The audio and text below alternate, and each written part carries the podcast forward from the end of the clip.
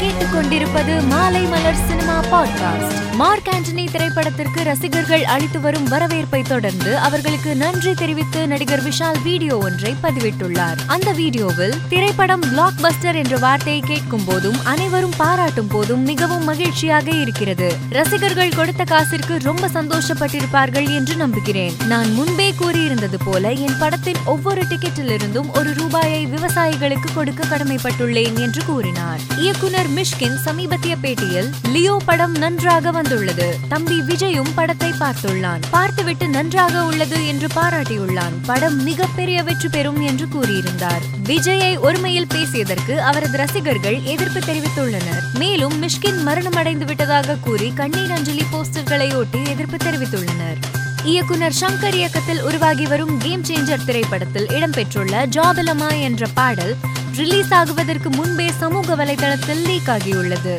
ரூபாய் பதினைந்து கோடி பட்ஜெட்டில் எடுக்கப்பட்டுள்ளதாக கூறப்படும் இந்த பாடல் லீக் ஆனதால் படக்குழு அதிர்ச்சியில் உள்ளது. மேலும் இந்த பாடலை சமூக வலைதளத்தில் இருந்து பணியில் படக்குழு ஈடுபட்டுள்ளது. பல படங்களில் பிஸியாக நடித்து வரும் தனுஷ் ராதிகா சரத்குமார் தம்பதியின் புதுமனை புகு விழா நிகழ்ச்சியில் கலந்து கொண்டுள்ளார். இது தொடர்பான புகைப்படம் இணையத்தில் ட்ரெண்ட் ஆகி வருகிறது. இயக்குனர் பி. வாசு தனது பிறந்த நாளை சந்திரமுகி டூ படக்குழுவினருடன் கேக் வெட்டி கொண்டாடினார். இந்த நிகழ்ச்சியின் போது அவர் தன்னுடைய உதவியாளர்களுக்கு லேப்டாப்களை பரிசாக வழங்கினார். இது தொடர்பான புகைப்படம் வைரலாகி உள்ளது.